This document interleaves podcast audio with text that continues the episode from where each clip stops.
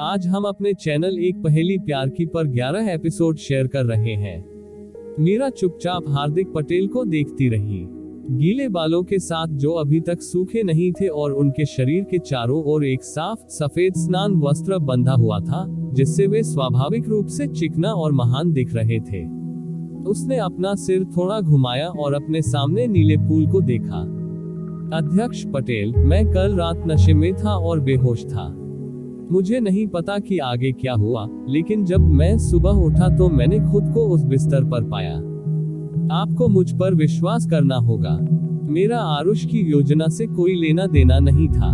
मैं जानता हूँ। आह, तुम्हें पता है। मीरा ने आश्चर्य से उसकी ओर देखा। वास्तव में आपका क्या मतलब है? आरुष तुम्हारा प्रेमी है।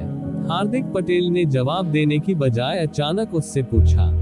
वह उससे कितनी भी नफरत क्यों न करे, फिर भी उसके दिल में दर्द होगा। अंत में, उसने एक गहरी सांस ली और अपने होठों को ऐसे साफ़ किया जैसे कुछ हुआ ही न हो।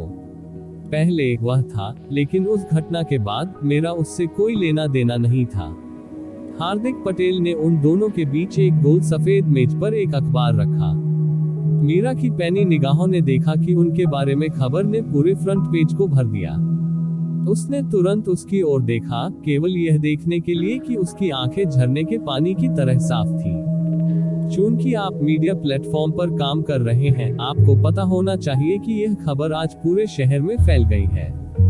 उसका हैरान चेहरा देखकर हार्दिक पटेल ने उसे छिपाने की कोशिश नहीं की और उदासीनता से कहा, मैंने किसी से आपकी पृष्ठभूमि की जाँच करने के लिए कहा।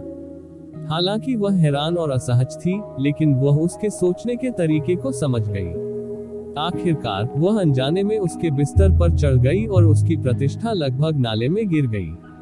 मीरा थोड़ी शांत हुई, ईमानदारी से कहूँ तो यह मामला मेरे लिए भी बहुत परेशानी का कारण बनता है।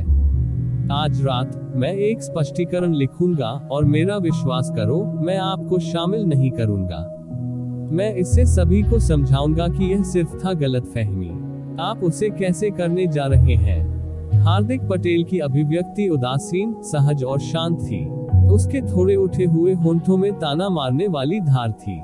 सबसे पहले, मेरे पास मेरे बगल में एक मीडिया प्लेटफॉर्म है जो सभी सूचनाओं को प्रसारित करने में मदद कर सकता है, और मैं इसे जल्द से जल्द सब कुछ स्पष्ट करने के लिए उपयोग करूँगा। आखिरकार, ये चीज़ें नकली हैं। जल्द ही हर कोई समझ जाएगा कि यह सिर्फ़ एक है गलत फहमी।